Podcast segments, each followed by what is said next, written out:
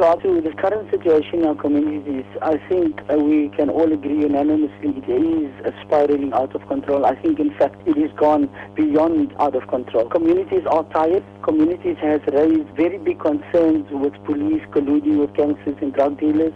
They've even gone to the extent within the Mitchells Plain area and the broader Cape Town area where they feel that even their politicians are now involved with, within the drug trade as well. So that is coming from the communities itself.